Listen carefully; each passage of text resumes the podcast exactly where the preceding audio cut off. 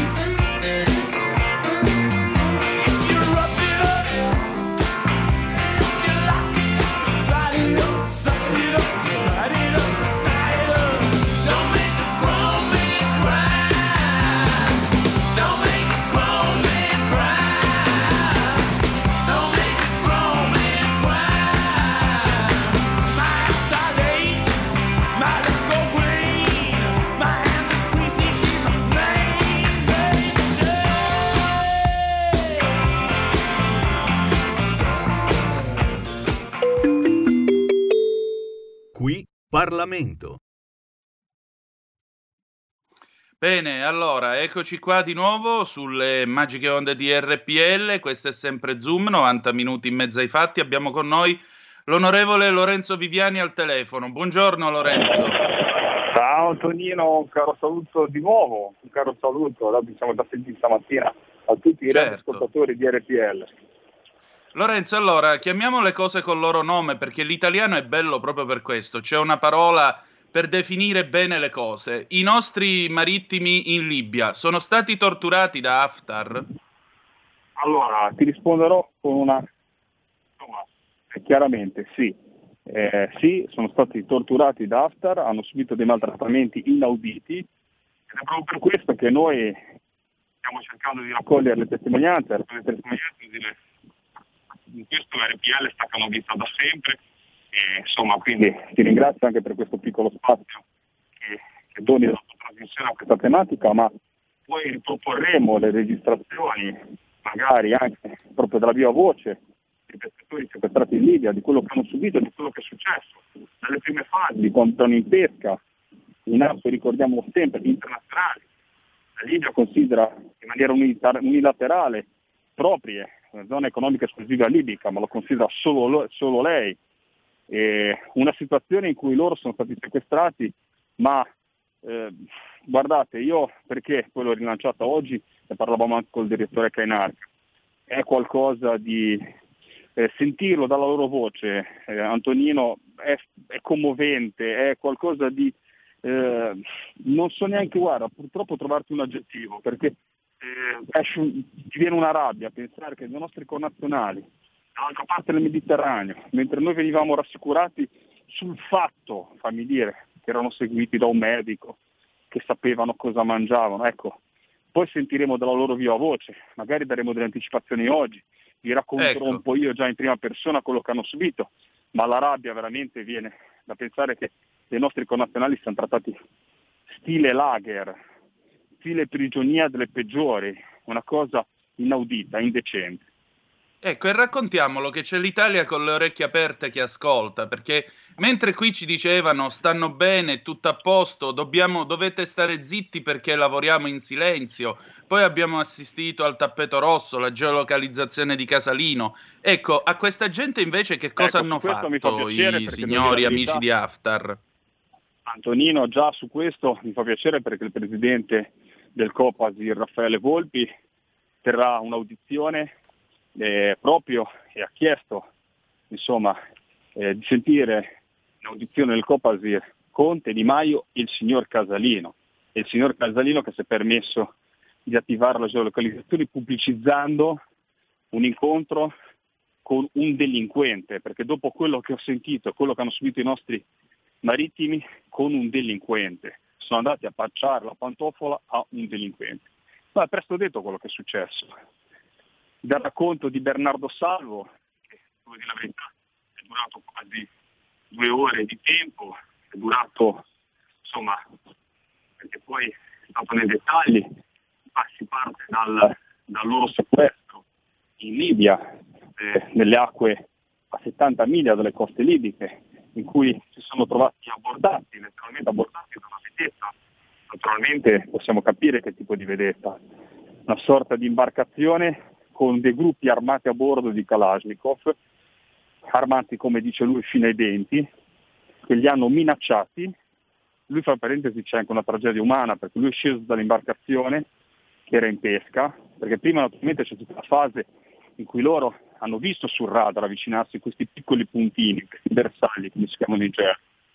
Avvicinandosi a loro, trovando, trovando poi il, il, eh, avvicinandosi poi a portata di tiro, spari in aria, ricordiamoci che le fasi concitate parliamo della sera tarda, quindi dell'imbrunire, e poi la fase del sequestro, che poi è venuto in maniera, cioè, da prima hanno detto c'era una nave, invece si tratta solo di una vedetta che cosa ha fatto? Ha sequestrato un marittimo per imbarcazione, chiedeva di, di, al comandante di salire sulla vedetta, naturalmente venivano presi poi con un gommone e portati a bordo, naturalmente quando sono accostati i comandanti sono stati rassicurati, dobbiamo fare un controllo, secondo noi siete in acque libiche e naturalmente lì la tragedia di Bernardo che lui non era neanche il comandante, è stato mandato dal suo comandante, a posto del comandante perché comunque ha accusato un malore, poi lì c'è anche una tragedia umana fra due uomini che comunque sia,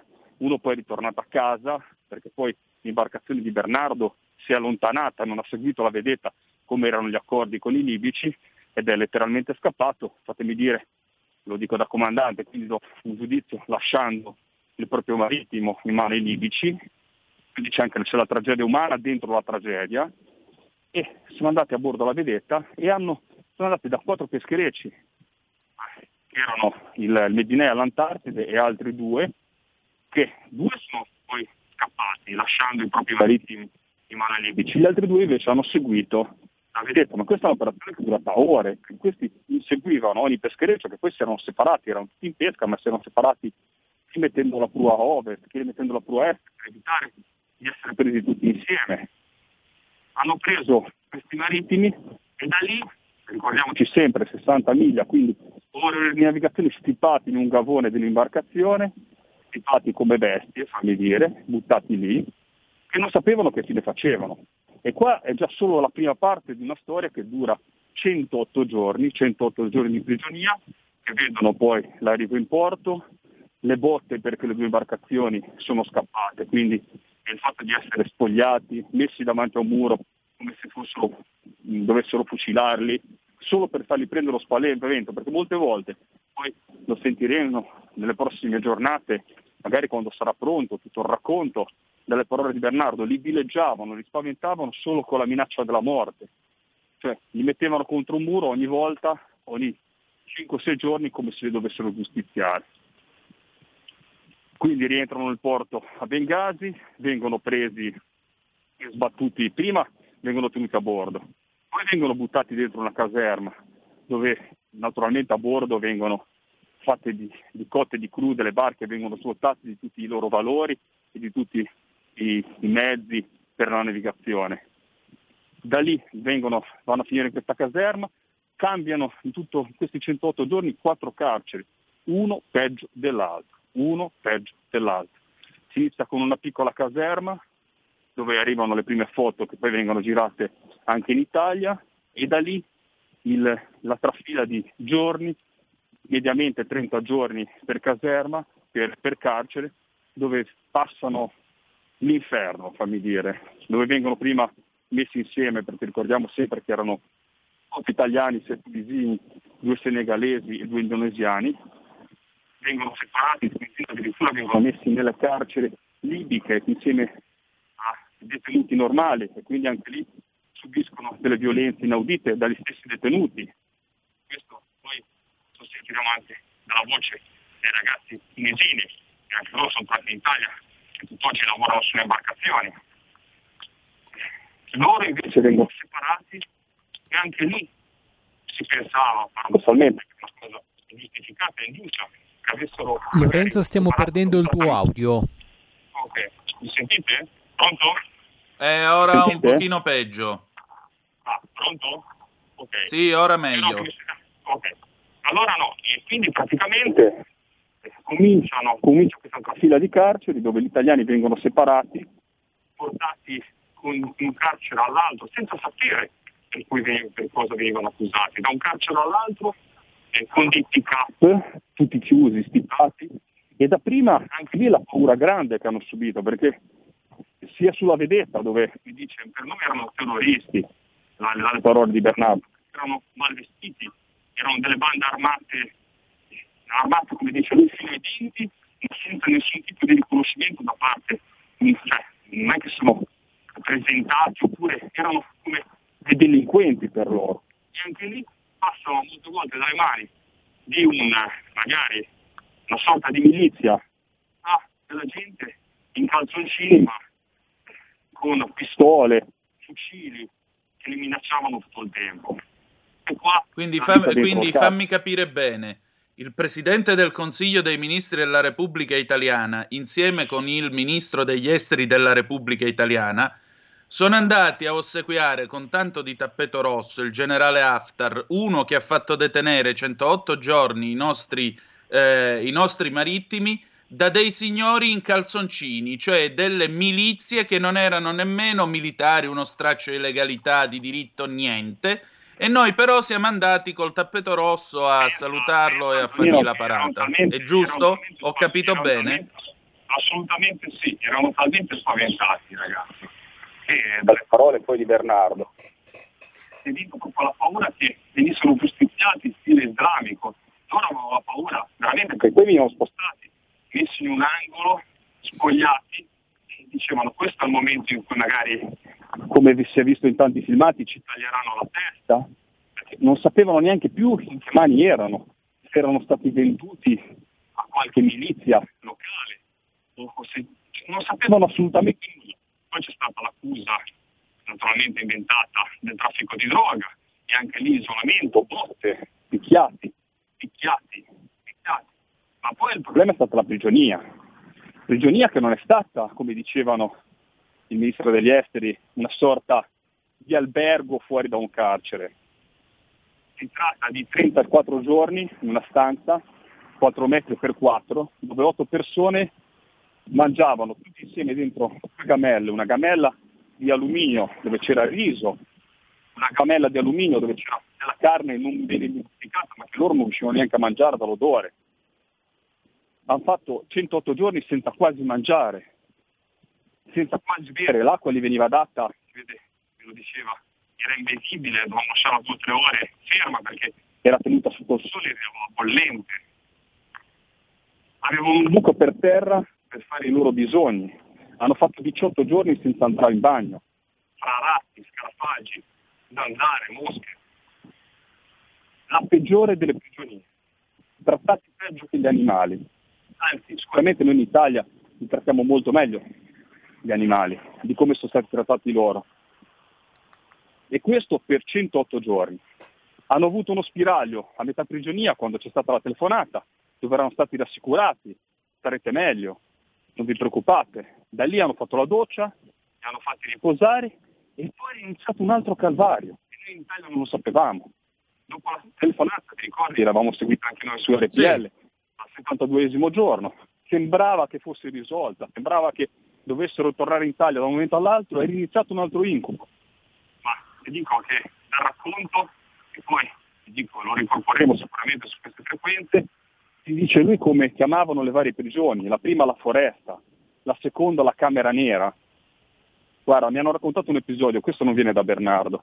Questo ragazzo, poi lo diremo magari anche in trasmissione, non voglio mancare di rispetto, ma me lo raccontava la moglie. Diceva mio marito, si è ritrovato, per dirti la paura che aveva di questo carcere che era solo al buio, davano la luce poche ore al giorno, completamente al buio, non avevano possibilità neanche di vedersi in faccia, infatti la chiamavano la camera nera, che questo ragazzo è rientrato a Natale, andandosi a comprare una cosa in un negozio, ha visto delle pareti neri, ha avuto un attacco di panico. Ha avuto un attacco di panico per dire le persone come sono state segnate da questa prigionia. Ecco, e qui... ora che i nostri marittimi sono ritornati, immagino avranno ripreso a lavorare. Lo Stato italiano, dopo tutto questo, eh, che cosa ha fatto? Gli ha dato un risarcimento, gli ha dato un'assistenza anche no, psicologica, visto il risultato che, so, visto quello no, che è successo ecco, a questo marittimo? Eh, allora, allora, allora, ti racconto subito, no? Allora, noi, prima che ritornassero in Italia, prima che succedesse quel, ci fosse quel bellissimo giorno della notizia del rilascio dei nostri pescatori, era già passato un, de- un decreto ristori, una parte in cui si dava un risarcimento sia all'armatore che alle famiglie la cosa, la notizia di oggi è che un peschereccio di questi si è preso un verbale e non può neanche discolparsi dal verbale che è legato a non aver fatto dei giorni di fermo biologico, almeno si paventa così dal, dal verbale che gli è, stato, gli, è stato, gli è stato istituito, perché il giornale di bordo elettronico è stato rubato dai libici e quindi non ha neanche la possibilità di discolparsi da questo. Adesso stiamo lavorando per cercare capire le dinamiche, ma abbiamo già una sanzione. Cioè, oltre al danno alla beffa. Oltre al danno alla beffa, oltre al danno scusa, beffa. Scusa, è... rido, ma no, veramente chiedo scusa, ma mi viene davvero da ridere se non fosse per il dramma che hanno passato sti poveri cristi 108 giorni. Pure, la, pure il verbale.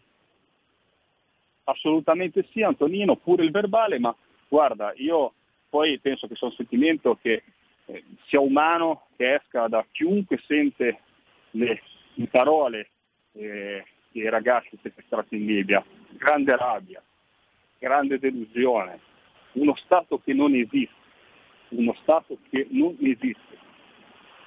È disarmante. Eh, Lorenzo, lo Stato era a guardare il VAR in Senato per vedere se il senatore Ciampolillo e Nencini avessero votato bene oppure no, o non avessero votato. Questa è la verità. Questa, è la verità. verità. Questa è la verità. Quando li hanno liberati hanno scoperto improvvisamente che c'erano i 18 marittimi in Libia. Fino a che ne abbiamo parlato noi abbiamo predicato al vento.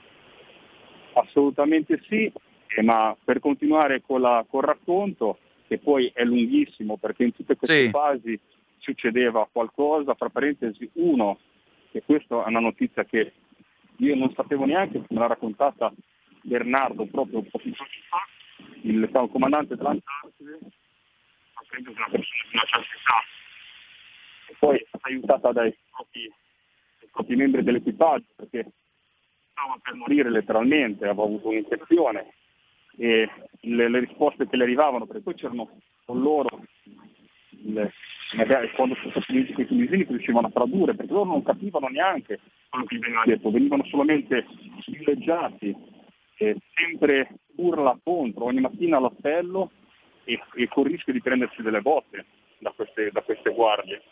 Ecco, Sono stati anche menati? Aiuto, certo, assolutamente. Quando questo, questo, questo, quando hanno chiesto aiuto perché questa persona stava per morire, che non mangiava da 20 giorni, che era allo stremo delle forze, hanno detto lasciatelo morire, che non ci interessa niente, lasciatelo morire. Il bello è che le dichiarazioni del nostro ministro continuavano a dire che i giovani venivano uccisi secondo erano sotto controllo medico. Sotto controllo medico. Guarda Antonino, non impreco perché siamo in radio, però solamente a parlarne mi arrabbio. Sotto eh, controllo medico e loro la risposta che hanno avuto quando ho chiesto soccorso per una persona che stava morendo, perché sicuramente con quello che mangiavano avranno avuto delle infezioni. Questa persona stava letteralmente morendo, letteralmente morendo, fra le braccia del loro, del, dei membri dell'equipaggio che, che, erano costruiti, ad esempio, non avevano cucchiai, non avevano posati, erano costruiti per dare dell'acqua con i cartoni dell'acqua, quelli grossi da 10 litri, avevano costruito una sorta di cucchiaio, gli davano poche razioni d'acqua perché non riusciva neanche a bere, perché naturalmente aveva forti eh, forte, forti avrà avuto un'infezione, quindi diarrea, vomito, non riusciva a stare in piedi. Ecco, gli hanno detto fatelo morire, fatelo morire, fatelo morire, la risposta.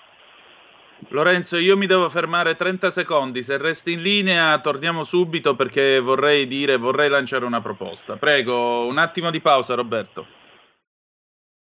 Il futuro appartiene a chi fa squadra.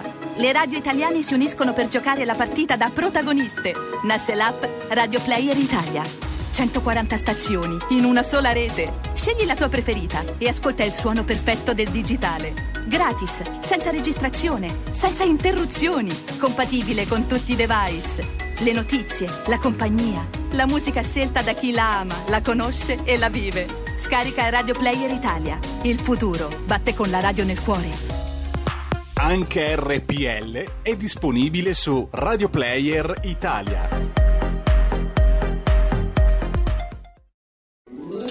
Stai ascoltando RPL. La tua voce libera, senza filtri né censura. La tua radio. Rieccoci, questo è sempre Zoom, 90 minuti in mezzo ai fatti, Antonino Danna al microfono, con noi l'onorevole Lorenzo Viviani che come vedete ci sta anticipando le torture e i pestaggi che sono stati subiti anche dai, che sono stati subiti dai nostri 18 marittimi per 108 giorni nelle mani del generale Haftar in Libia generale che ha ricevuto l'omaggio del governo italiano rappresentato dal Presidente del Consiglio e il Ministro degli Esteri. Questi sono i fatti, questa è la notizia che ci sta dando il nostro Lorenzo Viviani e ce la sta dando eh, di prima mano perché gli è stato raccontato dai marittimi. Allora, io volevo dire una cosa, Lorenzo, visto che lo Stato italiano ha latitato nei loro confronti, intanto sarebbe opportuno magari che questa gente ricevesse un indennizzo dallo Stato, visto che hanno dato sussidi per qualunque cosa, diamogli un sussidio meritato a sti poveri cristi, quantomeno per pagarsi lo psicologo, visto che non, non, è stata prevista nessuna assistenza di questo genere, addirittura gli hanno fatto pure il verbale. E vabbè.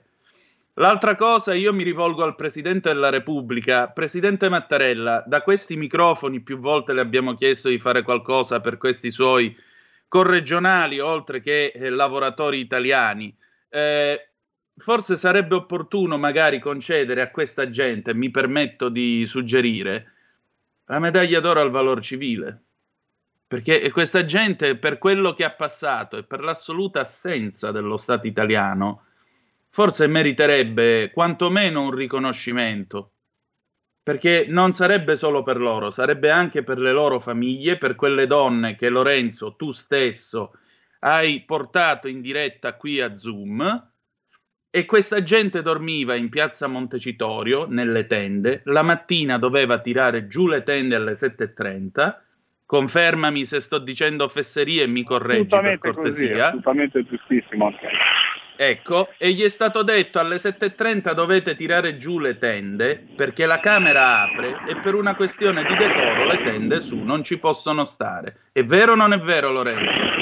Assolutamente sì, assolutamente sì. Poi devo dire la verità, anche da, lanciando l'appello e diciamo un po' presi dalla vergogna, eh, siamo riusciti tramite la Camera dei Deputati a fargli avere una tenda della Croce Rossa, quindi le ultime settimane, diciamo la verità, eh, c'è stato un tipo di collaborazione, ma il, il, il, il vero dramma è stato quando è stato detto in piena, bello che quando è avvenuto il fatto di togliere la tenda, è avvenuto durante la settimana, quando ci sono i parlamentari, quando c'ero io a dormire con loro, appena mi sono allontanato, questo è un fatto, un episodio certificato, quando eh, era la sera di venerdì sera, mi sembra, l'ultimo giorno sono rientrato eh, a casa sono ritrovato loro, la loro distrazione, la loro preparata disperata, in cui gli veniva fatto togliere la tenda, ma non in una giornata, parliamo di pieno inverno già, eh, parlavamo di autunno-inverno, sotto l'acqua e non sapevano dove andare.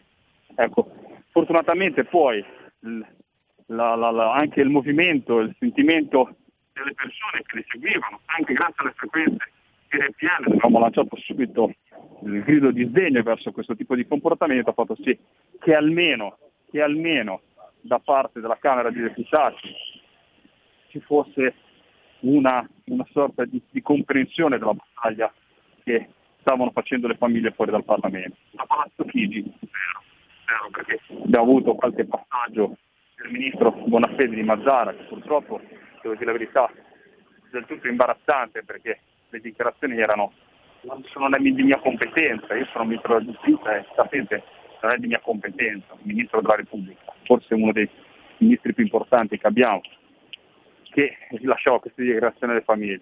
Però non si è mai visto Di Maio, non si è mai visto Conte insieme alle famiglie. Mai una volta passarli sotto, a portare una prova di compressione. Adesso si dovrebbero no, vergognare. Anzi, perché non, perché non sono stati anch'io. messi a Antonino, disposizione gli uffici della Camera anch'io. per far dormire questa gente la notte, almeno al caldo? Altro che tirare giù le tende. Caro mio, caro mio, guarda, eh, te l'ho sempre detto, non l'ho mai detto pubblicamente, ma lo siamo detti in privato. L'aiuto è arrivato dai singoli parlamentari che hanno dato a disposizione del loro delle persone socio-economiche come è giusto, per farli stare al caldo, per fargli fare una doccia, ma non si è smobilitato nessun altro. Nella cattolicissima Roma non si è visto nessun tipo di associazione, fatemi dire anche religiosa, che abbia dato una mano a queste famiglie, magari solamente dando le discussioni una camera per farci una doccia. Questo sono vergognoso. Condivido, condivido, condivido. Senti Lorenzo, che cosa... Allora, intanto, vabbè, la prossima settimana ci metteremo d'accordo e manderemo in onda, faremo una puntata di Zoom nella quale manderemo interamente in onda questo tuo dialogo con Bernardo e quindi sentiremo dalla sua viva voce la sua testimonianza. E sarà un documento che manderemo in onda e che lasceremo al giudizio dei nostri ascoltatori perché la gente non è stupida la gente non è stupida e si rende conto da sola del limite tra palle e verità. Tanto per cominciare. Secondariamente, eh, che cosa possiamo fare in concreto per loro, secondo te? Ma adesso la cosa importante è non spegnere i riflettori, per due motivi. Uno perché queste persone hanno bisogno del nostro aiuto, per quello che hanno subito, ma soprattutto per aiutare la marineria di Mazzara a non ricadere in questo terrore in questa tragedia. E quindi è importante che lo Stato si impegni, si impegni a garantire la salvaguardia della nostra marineria, anche perché passerà, passeranno mesi, passeranno magari anni, perché questa cosa ha toccato nel vivo nei cuori della comunità mazzarese, donne, famiglia, i maritimi stessi, ma lì sono zone molto pescose e quando passerà l'ultima paura ritorneranno lì a pescare e avremo, avremo veramente la possibilità di una nuova, di altri mesi di terrore, altri mesi di apprensione. Quindi la cosa importante è che lo Stato si muova, perché quelle sono acque dove storicamente noi lavoravamo e quindi abbiamo bisogno di avere a disposizione quelle acque. Si parla di economia del mare, si parla di economia della pesca, ecco, quelle zone lì sono ricche di gambero, vengono sfruttate unicamente dalle marine di Mazzara, storicamente, dobbiamo salvaguardare gli interessi del nostro paese. E meglio credo non si potesse dire. Lorenzo, io ti sono grato di quello che hai raccontato, io credo che tra poco 0266203529 credo che ascolteremo le voci dei nostri ascoltatori. Mi dispiace perché oggi è giovedì e il programma dura di meno, sapete che alle 11.30 daremo la linea alla Lega Liguria, però io ti voglio ringraziare per essere venuto qui in anteprima a dirci insomma il contenuto di questa tua conversazione. Dopodiché la prossima settimana, ora ci sentiamo, con... domani poi c'è Zoom Green, tu ci sarai, va bene, parleremo di altro, di agricoltura, quello che vuoi ma eh, insomma ci metteremo d'accordo e decideremo la giornata in cui, ovviamente ve lo faremo sapere prima, manderemo in onda qui a Zoom la registrazione di questa conversazione tra Lorenzo e Bernardo, questo che è stato uno di questi 18 marittimi eh, coinvolti in questi 108 giorni di sequestro. Eh, ad opera del generale Haftar in Libia. Io credo che credo che molti di voi saranno rimasti toccati non poco da questa storia. E niente, ci auguriamo che lo Stato italiano, questo vostro Stato, come diceva Carmelo Bene, ci auguriamo che questo nostro Stato in qualche modo riesca a far sentire la sua vicinanza, sia pure tardiva, a questa gente che, ripeto, era uscita, siccome l'Italia è una repubblica democratica fondata sul lavoro, a lavorare e non a rubare o a spacciare droga come falsamente sono stati accusati questi 18 galantuomini. Prego Lorenzo. Grazie Antonio, grazie sempre a RPL per essere, diciamo così, un faro, un faro purtroppo nel buio, perché comunque si affrontano dei temi eh, non solamente per, perché vedete tutta, tutta la, la, tragedia di Mazzara del Vallo abbiamo avuto i media puntati eh, quando c'era il momento, dopo che noi ne parlavamo da, da, mesi su queste frequenze e quando c'è stato il pathos del momento, poi si sono spenti i riflettori, sono rimasti questi marittimi con i loro ricordi, con le loro tragedie, ma che non, paradossalmente non interessano più a nessun tipo di, di giornalista, o a livello mediatico a qualsiasi tipo di trasmissione. È durata quei dieci giorni, invece bisogna portare avanti e ricordarci quello che hanno passato i nostri marittimi e fare chiarezza soprattutto su quello che è successo. Fare chiarezza eh vabbè, a noi interessa, anche, quindi non ti preoccupare. Anche nella difesa, anche nel momento in cui c'è stato il momento in cui hanno chiamato la Marina Italiana, Marina Italiana che purtroppo non è andata in loro Grazie Antonino, un caro saluto a tutti voi. Grazie, buona giornata. Allora, riprendiamo la linea. Io ringrazio Lorenzo Viviani per la sua testimonianza 0266203529. Abbiamo qualche minuto e c'è già una telefonata. Un attimo col bling bling e poi la prendiamo. Qui Parlamento. Perfetto. Allora, pronto chi è là? Sì, buongiorno, sono Sergio da Trieste. Io mh, Ciao. quello che ho sentito mi spaventa perché perché quelli non erano eh, leghisti, quelli erano lavoratori italiani. Quindi quelle persone lasciate in quelle condizioni e con un Presidente della Repubblica muto, con un eh, Ministro degli Esteri che diceva che stavano bene, mangiavano bene, avevano un'assistenza. Quindi io, io dico, eh, sarò un disco rotto, facciamo promuoviamo una raccolta firme per mandare a casa questo Presidente della Repubblica. Facciamo una, un, un, atto eh, dimostrativo. Eh, perché io credo che peggio di così, ehm, quindi al di là del colore politico eh, non ci sono parole, insomma, grazie. Prego, Marco da Mantova, pronto? Ciao carissimo Antonino, due Quella... cose veloci. La prima, in un paese dove ci sono delle procure della Repubblica che aprono inchieste su dei ministri dell'interno soltanto per aver fatto il loro mestiere, non c'è uno straccio di una procura della Repubblica che, apri, apri, che apra un'inchiesta sull'assenza dello Stato e dei suoi naturalmente eh, vabbè, addentellati verso questi 18, questi 18 persone, cittadini italiani abbandonati a se stessi in mano a dei criminali. La seconda cosa, ehm, questa è la dimostrazione che c'è uno scollamento totale, ma secondo me anche voluto, c'è un disprezzo della classe dirigente di questo Paese verso i cittadini, verso le normali persone, i normali cittadini che tutte le mattine si alzano, magari anche prestissimo come i pescatori, perché spesso passano le notti a pescare non il giorno, quindi ancora più dura. Quindi c'è un disprezzo totale verso noi persone normali, che dobbiamo subire in silenzio e tacere. Sarebbe il caso che la gente lo capisse questa cosa e reagisse naturalmente con la X nella scheda. Ciao a tutti e grazie.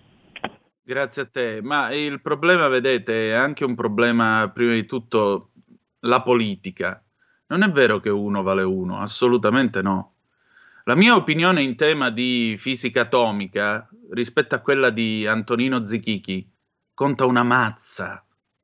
E allora il concetto è molto semplice.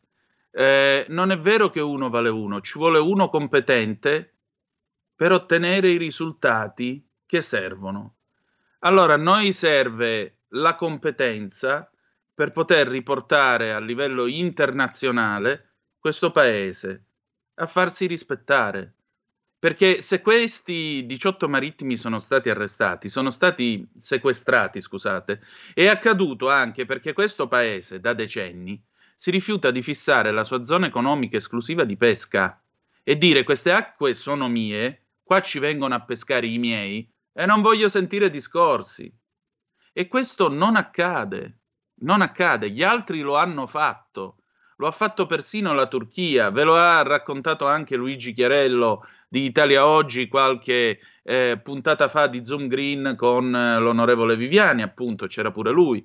Abbiamo parlato proprio di questo. Allora, queste cose Capisco che non sono cose che portano voti, capisco che non sono cose che portano riflettori, però sono cose che fanno la, il peso internazionale di un paese e noi non siamo più nessuno nell'Africa settentrionale soprattutto, dopo che per più di un secolo siamo stati comunque legati alla Libia, per più di un secolo. Ora invece c'è Erdogan, ora invece c'è Haftar. E poi ci sono 18 poveri cristi che erano usciti per lavorare e che si sono ritrovati pestati sequestrati, eccetera, eccetera, eccetera. E qualcuno dovrà pur passarsela una mano sulla coscienza davanti a tutto questo. Altre due telefonate, pronto chi è là? Sì, sono io? Sì, prego, buongiorno. Buongiorno, buongiorno signor Antonino. Eh, posso cambiare un attimo argomento? Posso? Eh, Dica. Riguardo, ecco, allora volevo parlare un attimo della giornata di ieri del... Um, del presidente eh, che ha rubato i voti dell'America, il presidente eletto, che ha più del 60% degli americani che proprio non lo possono vedere, non lo vogliono vedere.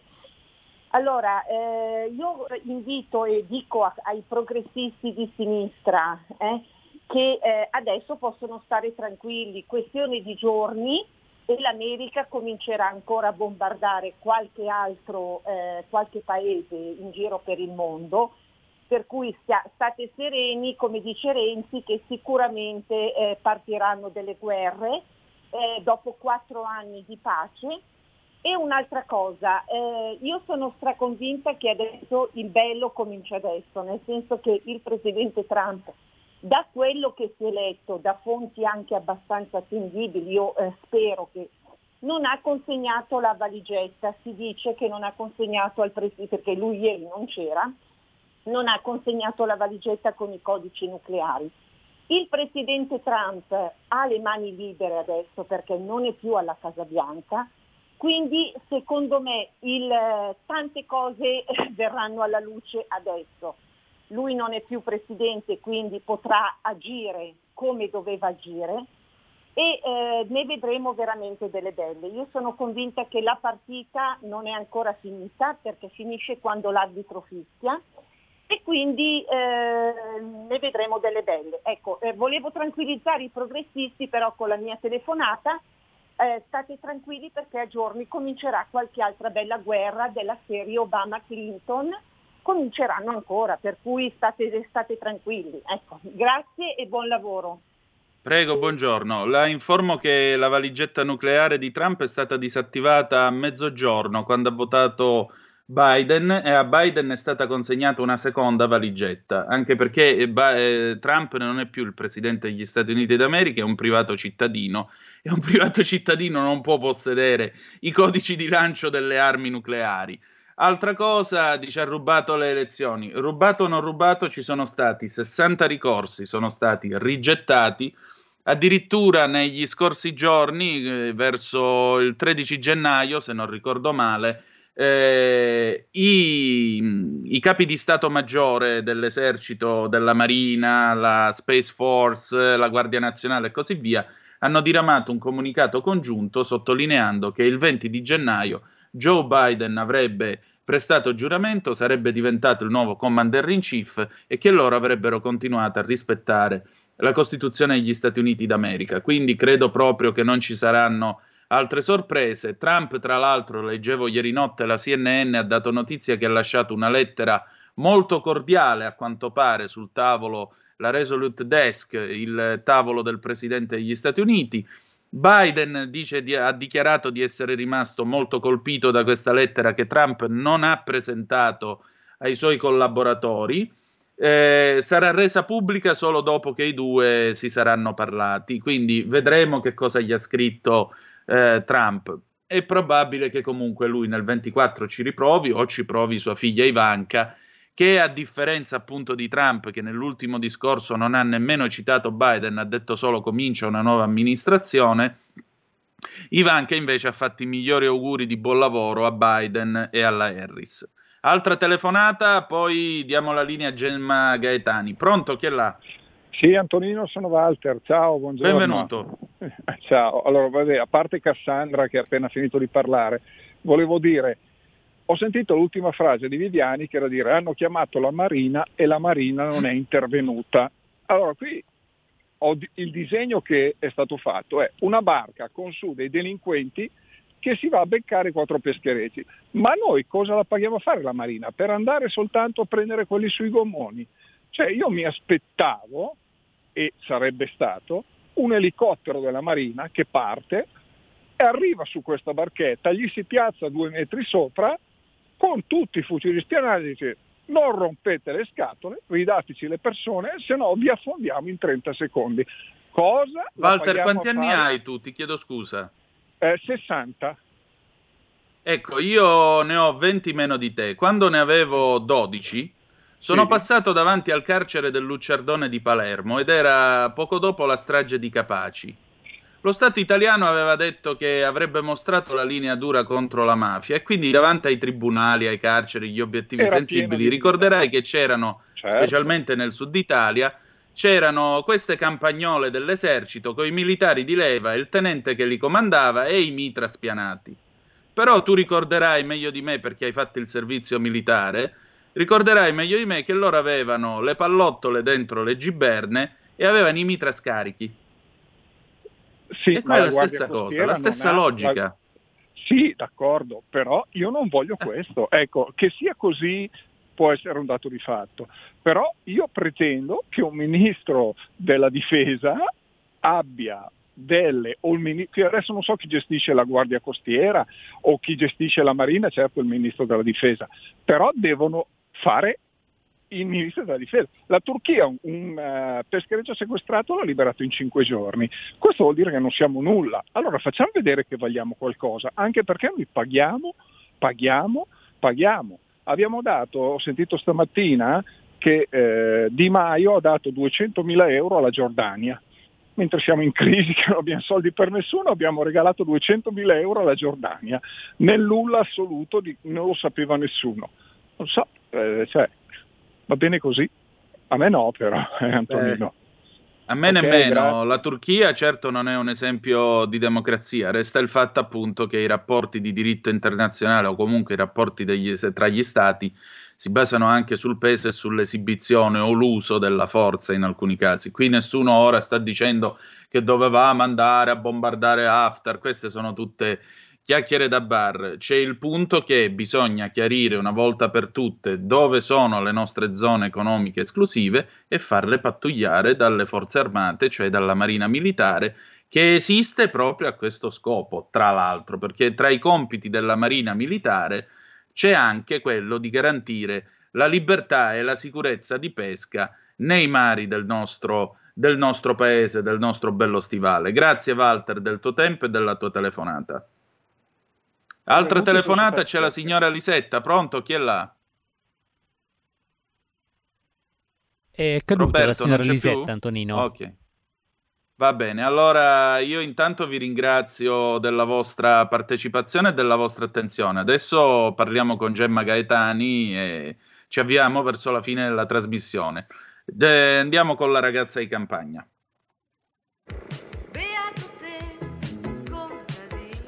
La ragazza di campagna con Gemma Gaetani. Pronto? Pronto? Vediamo un po'. Ciao, oh, Ciao, buongiorno, buongiorno. sì, è sempre Come molto va? graziosa questa, questa canzone.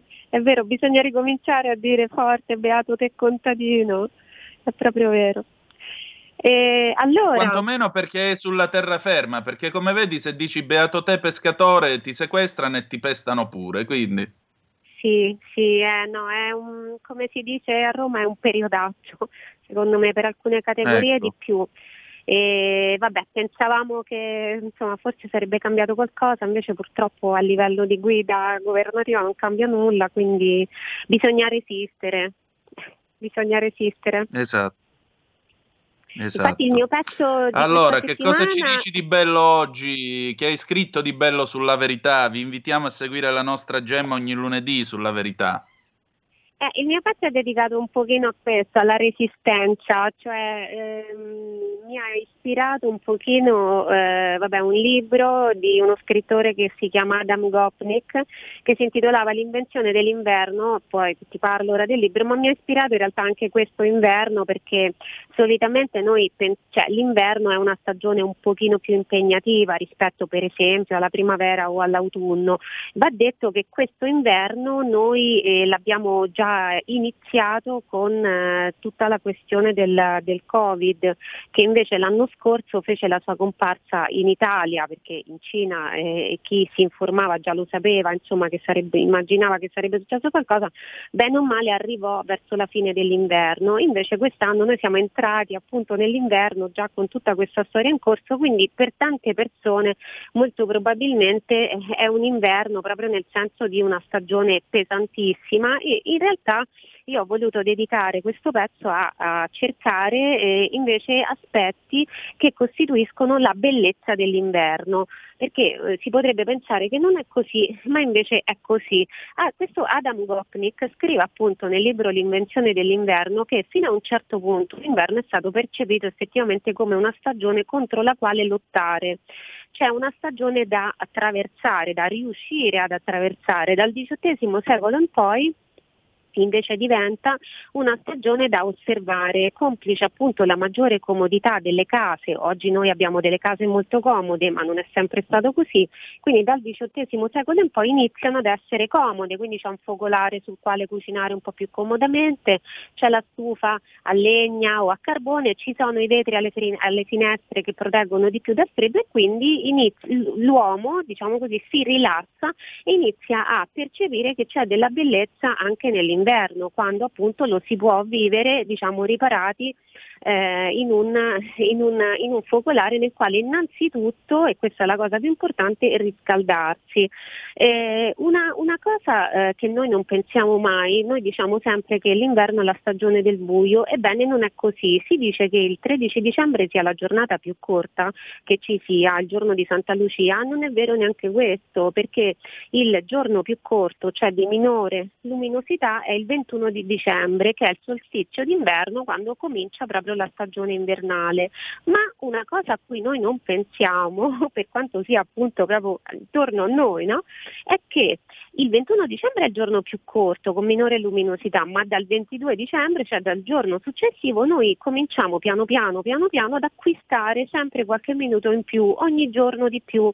Quindi per farti un esempio, se il primo gennaio noi abbiamo avuto 8 ore e 38 di luce, a fine gennaio noi ne avremo già 9.35, quindi quasi un'ora in più rispetto per esempio al 21 dicembre. E questa è una cosa importante, e diventare consapevoli di questo, no? del fatto che eh, stagio- ci sono dei progressi, anche se noi non li vediamo, eh, è importante e ci ricorda che cosa? Che la natura sembra ferma, ma in realtà non è ferma, ha semplicemente rallentato il suo ritmo. Una cosa a cui dovremmo ispirarci appunto osservando il famoso inverno, noi dovremmo rallentare un po' il ritmo delle nostre pausi perché durante le feste eh, ci siamo dati un po' alla pazza gioia, abbiamo mangiato tanto, no? abbiamo anche fatto bene volendo, però abbiamo sottoposto un po' a un super lavoro, oltre che le fauci, i nostri organi, l'intestino, lo stomaco, il fegato e così via e adesso è il momento di eh, concedergli eh, un po' di relax e soprattutto un po' di detox questa è la parola, eh, una parola che va molto di moda ultimamente, però è importante invece ricordarci che l'inverno è proprio un momento di eh, raccoglimento no? di noi stessi, anche di raccoglimento delle nostre forze e quindi dobbiamo un po', eh, come si può dire, fare fare un controllo no, alla macchina del nostro corpo. Come detossinarci? Innanzitutto approfittiamo dei prodotti di stagione come i cavoli e i broccoli, che sono ricchi di acqua, di fibre, tanti sali minerali, anche vitamine, ma soprattutto questi isotiocianati che ci aiutano a proteggere i bronchi e i polmoni. Sono eh, poi ricchi di fibre, dicevamo, e di acqua. Questa è un'altra chiave della eh, detox invernale. È molto importante bere tanto. Noi d'estate siamo stimolati a bere perché fa caldo, sudiamo e quindi ci viene sete.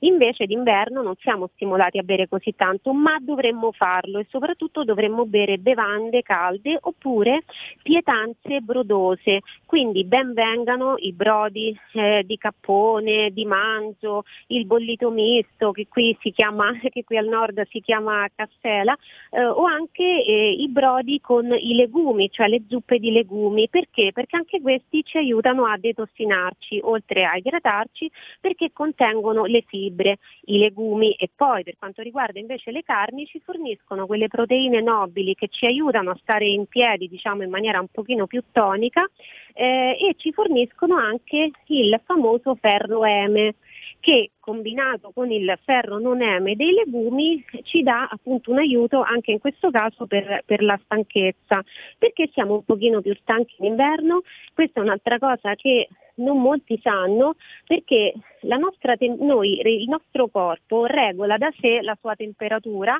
in relazione con quella esterna. La nostra temperatura ideale è 36,5 massimo 37 gradi. E questa è la temperatura che cerca sempre di mantenere eh, il corpo a livello del nucleo centrale, che è quello composto dal torace e dalla testa. Tutto il resto del corpo si chiama guscio periferico e raggiunge anche delle temperature molto più basse, per esempio la pelle più o meno ha una temperatura invernale di 21 gradi.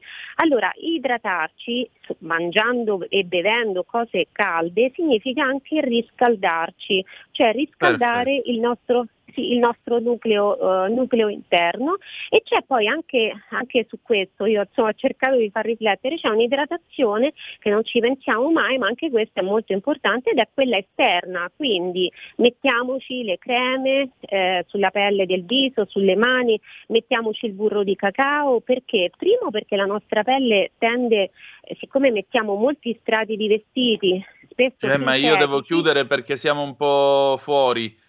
Comunque mi allora, sembra abbastanza chiaro. Idratarsi, brodo e creme per tenersi al caldo, giusto? sì, perfetto. Perfetto, allora perfetto. grazie a tutti, noi chiudiamo la nostra puntata qui, cediamo la linea a Fabrizio Graffione e la Lega Liguria. A domani alle 10.35, ricordate che the best is yet to come, il meglio deve ancora venire. Vi ha parlato Antonino Danna, buongiorno. Stai ascoltando RPL. La tua voce libera, senza filtri né censura. La tua radio. Wow, che bella auto nuova! Chi ha parlato? Sono io, la Digital Radio. Ma io non ho la Digital Radio. Questo è quello che pensi tu, analogico che non sei altro. Io invece sono qui. Yuhu! Proprio nella tua auto. Mi vedi? Mi senti?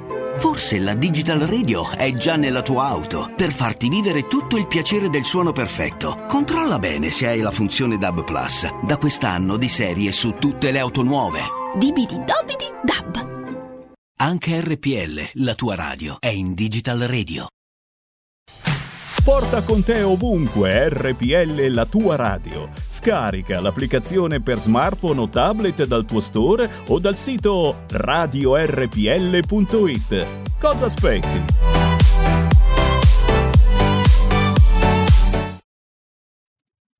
Eccoci, eh, Fabrizio Graffione, ci sei? Buon lavoro e buona Lega Liguria a te. Ciao.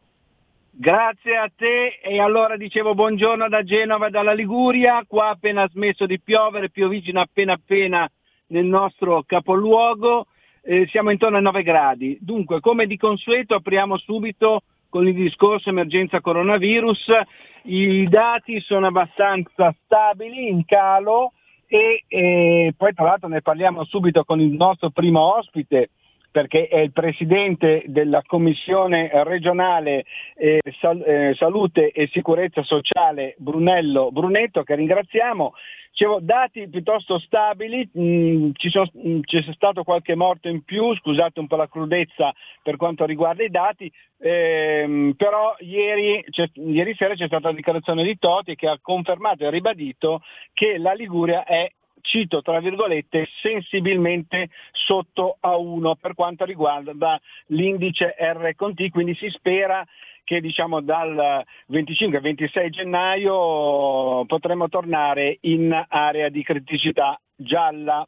Pronto, buongiorno, ciao Brunello, ci sei? Sì, ciao, buongiorno a tutti gli ascoltatori. Ciao Fabrizio. Ciao, come va? Dove ti trovi in questo momento? Qui sono in via Fieschi. In via Fieschi in Regione Liguria, sempre al lavoro. Quindi dicevo, c'è stata questa dichiarazione di Toti ieri che ha confermato un po' una, un trend eh, che si può dire non, non, che, che, non si può definire preoccupante, mettiamola così, no, per quanto riguarda la diciamo Liguria. La valutazione è di un R con T eh, che ormai i nostri ascoltatori hanno in, imparato a padroneggiare come ormai elemento quotidiano della, della nostra vita. Un R sì che è sceso, non di tanto, ma è sceso comunque sotto l'1.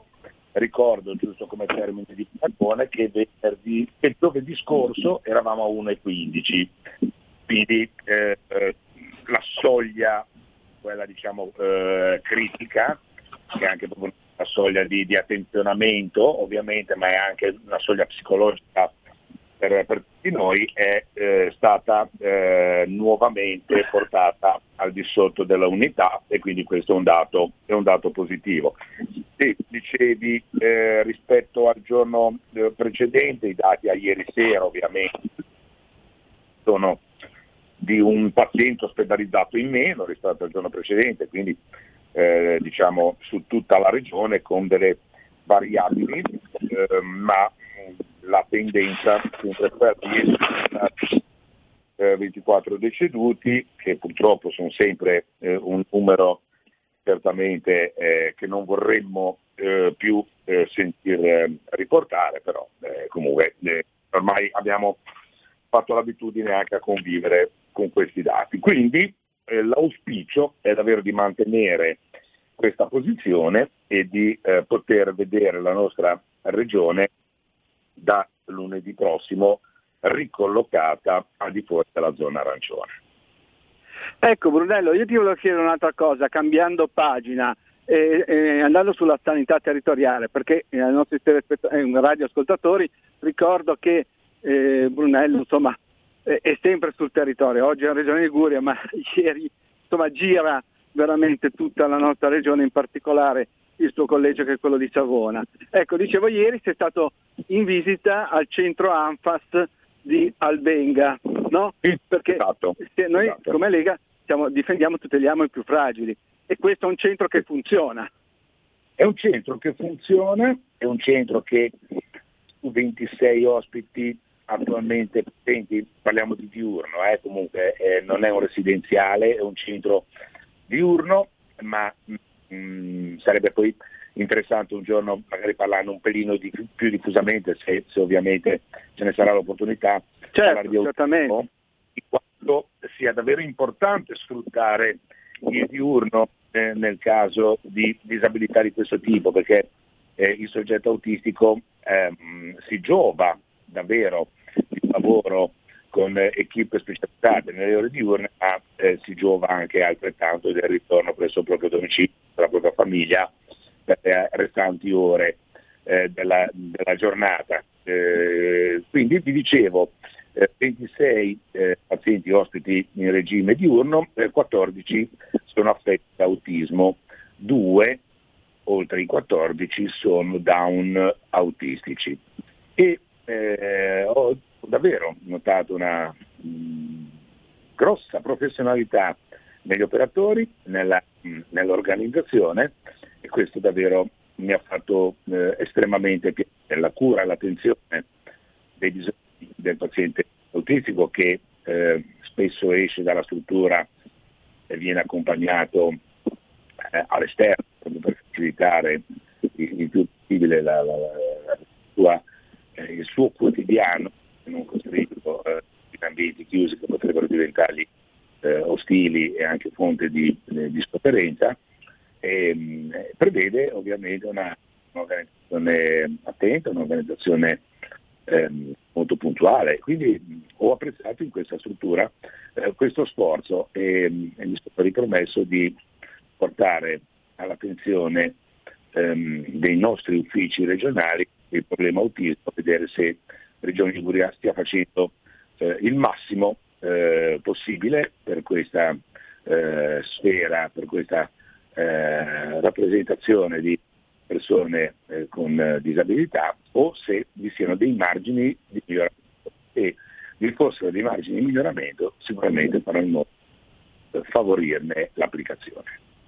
Eh, mi sembra un'attività veramente meritoria quella di ANFAS e anche del nostro Presidente di Commissione perché comunque insomma, essere, le persone più fragili devono essere tutelate eh, veramente. Ecco, a proposito di commissione, la prossima commissione in regione quando ci sarà? La prossima commissione eh, dunque salteremo lunedì prossimo, quindi l'abituale appuntamento del lunedì ehm, in concomitanza della giornata della memoria ehm, di martedì vede anticipato a lunedì il Consiglio regionale eh, mattina e pomeriggio e sarà il Consiglio dedicato alle problematiche del Recovery Fund, quindi sarà anche un Consiglio particolarmente importante per discutere questo argomento eh, davvero eh, spinoso.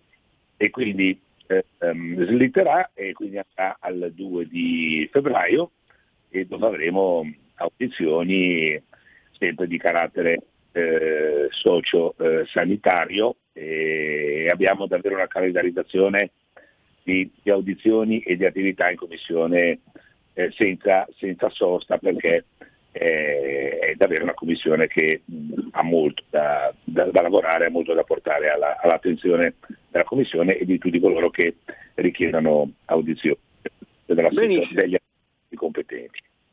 Benissimo, ti ringraziamo, allora ti auguriamo buon lavoro. Ciao Brunello. Grazie, grazie Fabrizio, buon ascolto a tutti. Ciao, grazie, grazie a te, grazie al nostro consigliere regionale e presidente della seconda commissione salute e sicurezza sociale, Brunello Brunetto. Adesso dovremo avere il nostro secondo ospite, passiamo su Genova con il consigliere comunale nonché vice capogruppo Davide Rossi. Ciao Davide, ci sei? Sì, eccomi qua, buongiorno a tutti, buongiorno agli ascoltatori. Ciao Davide, dove ti trovi in questo momento? Agli uffici del gruppo. Benissimo, sempre al lavoro. Cerca di studiare le delibere, assolutamente.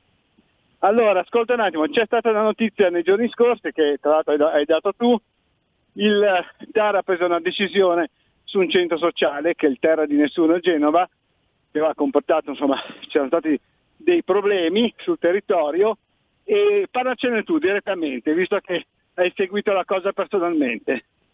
Ma seguo la cosa da diversi anni, a dire la verità, è un problema molto sentito non solo da, dalla nostra parte politica, ma soprattutto da quella zona di quartiere che vive costantemente eh, soggiogata da tutta una malsopportazione di situazioni che vanno da feste assolutamente assurde di raccolta o semina di sostanze stupefacenti a feste con musica sparata ad alto volume nonostante anche le situazioni di, restri- di, di chiusura legate al Covid, a um, auto divelte, a tutta una serie di problematiche che comportano convivere con un centro sociale occupato di uno spazio eh, di proprietà comunale che è diciamo, la zona della collina del Lagaccio. Uno spazio che è importante, che andrebbe restituito al quartiere, che, che, verso il quale ci sono tutta una serie di progettualità importanti che cambieranno in maniera irreversibile e propositiva tutto il quartiere, dal, dalla riqualificazione dell'ex caserma Gavoglio fino a passare appunto agli spazi del centro sociale che prevederebbero eh, che Amiu li potesse utilizzare come zona di riciclo fondamentale per il quartiere, che tra l'altro è un quartiere dove questo spazio manca ed è fondamentale strategico. Quindi eh, verso questo, questa cattiva diciamo, malsopportazione c'è stata una progettualità, avevamo votato che questo spazio appunto venisse dato ad Amio, loro hanno ricorso al TAR eh, e quindi hanno praticamente eh, allungato i, te- i termini dello sgombero. Ricordiamo che loro sono anche morosi verso il comune di, di quasi 20.000 euro di, di affitti e di occupazioni diciamo, non, non, pagate perché era stato fatto una, un accordo con uh, l'ex sindaco Marta Vincenzi all'epoca che si era fatto garante verso i centri sociali genovesi di un percorso di riconoscimento ai quali loro tra l'altro non hanno mai eh, diciamo, tenuto in considerazione questi accordi, non hanno mai ottemperato questi pagamenti, quindi sono tutti gli oneri diciamo, e tutte le motivazioni legali, giuridiche, ma soprattutto anche di restituzione della, della, della tranquillità urbana ai residenti per procedere allo sgombro. Quindi il TAR si è pronunciato, adesso speriamo che chi, chi ne ha le facoltà per farlo, mi riferisco soprattutto alla prefettura e alla questura, si attivino perché noi come comune siamo pronti. Ecco, questa sentenza del TAR, ricordiamo Marta Vincenzi, eh, sindaco del centro-sinistra, eh, diciamo, quindi ha dato ragione al comune e, e si, si, può fare questo sgombero. Adesso il comune, mh, secondo te, che passi deve fare? Il comune deve adesso quanto prima, ma sono convinto che l'ha già fatto perché comunque con, gli, con l'assessore competente che è Giorgio Viale, eh, ne abbiamo già parlato, andrà a chiedere appunto in prefettura che non si perda più tempo. Eh, è importante fare in modo appunto che quanto prima eh, si possa restituire questi spazi ai residenti e eh, fare in modo che non ne occupino anche degli altri, perché poi se no il problema lo spostiamo ma non lo risolviamo. Quindi occorre che per quello io da tanto tempo mi batto che venga fatto un censimento delle zone limitrofe di proprietà comunale non utilizzate e si provveda celermente anche a eh, capire se ci sono delle associazioni propositive, delle aziende che magari hanno bisogno di spazi per poterle andare a fare insediare, soprattutto in un momento di difficoltà come questo, e, e, fare in modo che appunto quelli, tutti gli spazi che sono di quella zona, tra l'altro in un quartiere densamente popolare, che ha bisogno di una serie di servizi che vengano riattivati, non, uh, non vengano diciamo, questi sforzi rimasti vani e uh, si trovi assolutamente un modo per uh, far sì che appunto questo, questo spazio diventi veramente un qualcosa di fondamentale. Abbiamo appunto un campo sportivo che è stato riqualificato anche grazie a, agli sforzi del governo verde, perché direi giallo-verde, ma, ma verde, con uh, i bandi per le società sportive e beh, eh, restituire anche quello spazio sarebbe fondamentale per un quartiere che appunto ha avuto varie vicissitudini, noi ricordiamo che sarebbe dovuta anche sorgere una moschea e grazie al lavoro della Lega e del compianto Bruno Ravera con Edoardo Rischi, sottoscritto eccetera, tempi, tempi di altra Lega ma eh, riuscimmo a fermare quel, quel, quel progetto. Beh, eh, credo che i residenti meritano un premio, il premio è di vedere un quartiere finalmente eh, riqualificato, finalmente meraviglioso, appunto con gli spazi dell'ex caserma Gavoglio che diventeranno sicuramente spazi verdi, spazi sportivi, il rilancio del campo sportivo e perché no un'area di riciclo fondamentale per tutto il quartiere, sia di origine che del Lagaccio che di San Teodoro. Ecco Davide, prossimo consiglio comunale, cos'è martedì? Prossimo consiglio comunale martedì ci sono tante delibere importanti che appunto sono anche oggi verificando e sicuramente ci sono tanti progetti che riguarderanno anche per esempio lo spazio dei Righi piuttosto che altre zone del ponente che andremo a cercare di riqualificare, come è nel, nell'intenzione della, della, Lega soprattutto, ma della maggioranza, di lavorare alacremente per rendere veramente Genova meravigliosa dopo tanti tanti tanti anni di, di cattiva gestione e di interessi di parte. Ti ringraziamo Davide, ciao, buona giornata e buon lavoro. Grazie a voi. Ciao, grazie ancora al nostro vice capogruppo del comune di Genova, Davide Rossi. Passiamo adesso al nostro terzo e ultimo ospite, che è l'assessore regionale allo sviluppo economico Andrea Benveduti, che tra l'altro ha fatto una bellissima iniziativa per quanto riguarda il commercio ambulante eh, qua in Liguria. Vediamo un attimo se abbiamo in linea Andrea. Pronto Andre, ci sei? Qualche istante per favore, lo stiamo chiamando. Benissimo, speriamo che risponda perché so che in questi, in questi giorni è veramente super indaffarato, super impegnato eh, per quanto riguarda anche un po' l'emergenza Covid, dare un po' una mano alle nostre imprese, alle nostre famiglie, ai lavoratori che non ce la fanno più, chi ha il lavoro ovviamente. Siamo riusciti a rintracciare Andrea? Qualche istante ancora qualche istante, vediamo se risponde al telefono. Credo che fosse in una riunione di lavoro. Vediamo se riusciamo a, ad avere in linea il nostro assessore regionale allo sviluppo economico Andrea Benveduti. Se la regia riesce a recuperarlo, altrimenti possiamo anche chiudere qui il nostro collegamento da Genova e dalla Liguria. Ha risposto Andrea? Se è tutto pronto dovrebbe essere con noi proprio da qualche istante. Assessore, ah, ci perfetto. sente? Perfetto, benissimo. Sento. Ciao Andrea, sono Fabrizio, come va? Tutto bene? Fabrizio, buongiorno, ciao, come stai? Io bene, dai. Dove ti trovi in questo momento? mi trovo nel mio ufficio tra una, tele, una videoconference e l'altra, oggi non abbiamo un momento di tregua.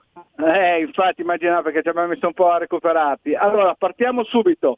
Dicevo eh, che sei molto impegnato per quanto riguarda i ristori, gli aiuti, cercare un po' di dare una spinta a, a, Ligu- a Genova e alla Liguria e anche per questa assenza del governo e in particolare volevo iniziare il nostro collegamento con eh, l'iniziativa, scusatemi il gioco di parole, che hai fatto per quanto riguarda il commercio ambulante che è stato completamente dimenticato, abbandonato da, dal governo.